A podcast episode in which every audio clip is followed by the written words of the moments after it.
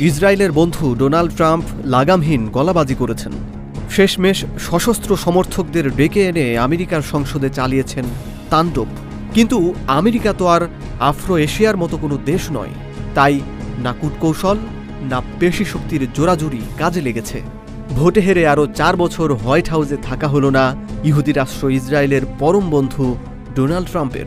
আমেরিকার নতুন প্রেসিডেন্ট এখন জো বাইডেন।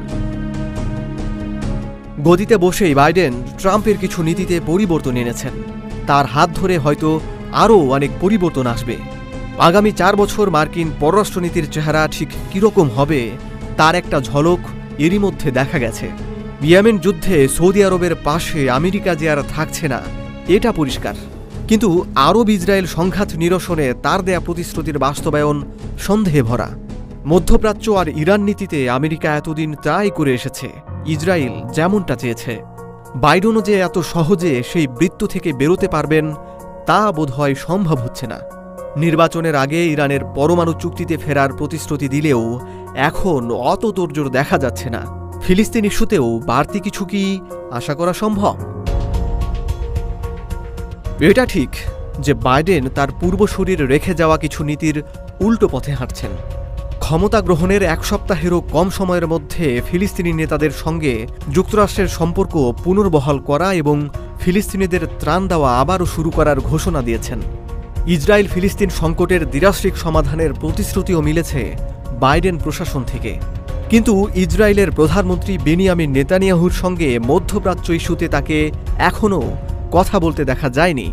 কথায় যদি না বলেন, সমাধান খুঁজবেন কোথায়? দ্বিরাষ্ট্রিক সমাধানের মূলা ঝুলছে সেই উনিশশো সাতচল্লিশ সাল থেকেই। ইসরায়েলের বন্ধু আমেরিকার নেতারাও এত বছর এই গল্প শুনিয়ে এসেছেন ফিলিস্তিনিদের। এই সংকটের সমাধান না হলেই বাকি আমেরিকার চাইতেও ফিলিস্তিন সংকটের সমাধান হওয়া জরুরি ইউরোপের জন্য। তাদের এটি এড়িয়ে গেলে চলবে না, কারণ মধ্যপ্রাচ্যের সঙ্গে ইউরোপের ভৌগোলিক ঘনিষ্ঠতা রয়েছে। এখানে বৃষ্টি হলে আমেরিকার আগে ইউরোপকেই ছাতাটা ধরতে হবে। কাজেই মধ্যপ্রাচ্যে অস্থিরতা হলে তার আঁচ ইউরোপের গায়েও এসে পড়ে। তাই ইউরোপ এবার অন্তত ফিলিস্তিনকে নিয়ে ভাবছে। গত বছর মিউনিখ প্রতিরক্ষা সম্মেলনে হাজির হয়ে ফিলিস্তিন ইস্যুতে সাইডলাইন আলোচনা করেছেন ফ্রান্স, জার্মানি, মিশর এবং জর্ডানের পররাষ্ট্রমন্ত্রীরা। কথিত এই মিউনিখ গ্রুপ এখন ফিলিস্তিনের শান্তি আলোচনা পুনরায় শুরু করার জন্য কাজ করছে। মিউনিখ গ্রুপে মিশরের অন্তর্ভুক্তি প্রমাণ করে তারা ইসরায়েল ফিলিস্তিন শান্তি প্রক্রিয়ায় ভূমিকা রাখতে আগ্রহী। চলতি মাসেও আরব দেশগুলোর পররাষ্ট্রমন্ত্রীদের নিয়ে বৈঠক করেছে মিশর। অংশগ্রহণকারীরা জোর দিয়ে বলেছেন, তারা দ্বিরাষ্ট্রিক সমাধান চান আর উদ্বেগে থাকতে চান না। মিশর ফিলিস্তিনের বিবাদমান রাজনৈতিক দলগুলোর মধ্যে একটি সংলাপের আয়োজন করেছে, কারণ এই গ্রীষ্মে ফিলিস্তিনের আইনসভা ও প্রেসিডেন্ট নির্বাচন হবে। নির্বাচন যাতে সফলভাবে হয়, সেজন্যই মিশরের এত তোড়জোড় কিন্তু দ্বিরাষ্ট্রিক সমাধানের আগে ফিলিস্তিনকে ইউরোপের স্বীকৃতি পাওয়া জরুরি। দু হাজার চোদ্দ সালে ফিলিস্তিনকে রাষ্ট্র হিসাবে স্বীকৃতি দেওয়ার প্রস্তাবে ইউরোপিয়ান পার্লামেন্টের সদস্য দেশগুলো অকুণ্ঠ সমর্থন দেয়। ইইউভুক্ত দেশগুলোর নিজ নিজ পার্লামেন্টেও একই প্রস্তাব পাশ হয়। কিন্তু এই প্রস্তাব বাস্তবায়নের বাধ্যবাধকতা না থাকায় কাগজে নথি হয়ে আছে। ইউরোপীয় পার্লামেন্টে ফিলিস্তিনকে স্বীকৃতি দেওয়ার প্রস্তাব পাশ করার পরও জার্মানি ও ফ্রান্সের মতো ইউরোপীয় দেশ ফিলিস্তিনকে রাষ্ট্র হিসাবে আনুষ্ঠানিকভাবে স্বীকৃতিদানের ঘোষণা দেয়নি।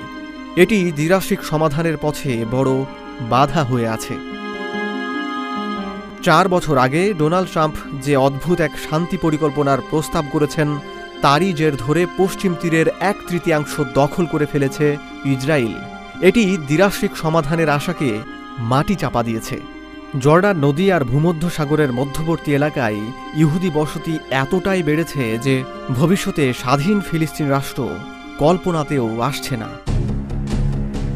সামনে ইসরায়েলের সংসদ নির্বাচন, কিন্তু তাতে কি আসে যায় যারাই সরকারে আসুক, ফিলিস্তিন ইস্যুতে ইসরায়েল সরকারের দৃষ্টিভঙ্গি বদলাবে না।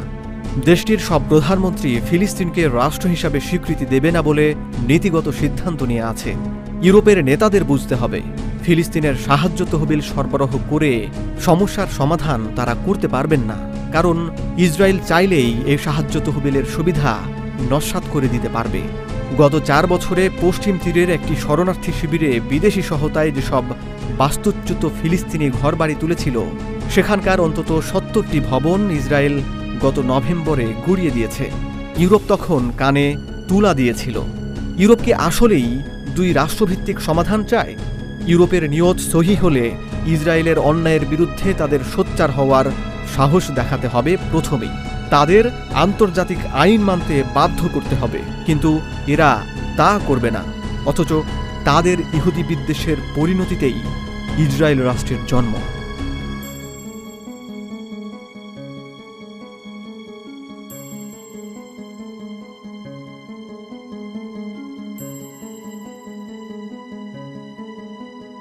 যুগে যুগে ঘটে যাওয়া ঘটনা এবং সেই ঘটনার পিছনের রহস্য নিয়েই হিস্ট্রি অ্যান্ড পলিটিক্স ইতিহাস থেকে বর্তমানের অবস্থান তুলে ধরা হবে এই চ্যানেলে জানতে পারবেন নানান অজানা তথ্য। আমরা সঠিক বার্তা পৌঁছে দেব আপনার কাছে।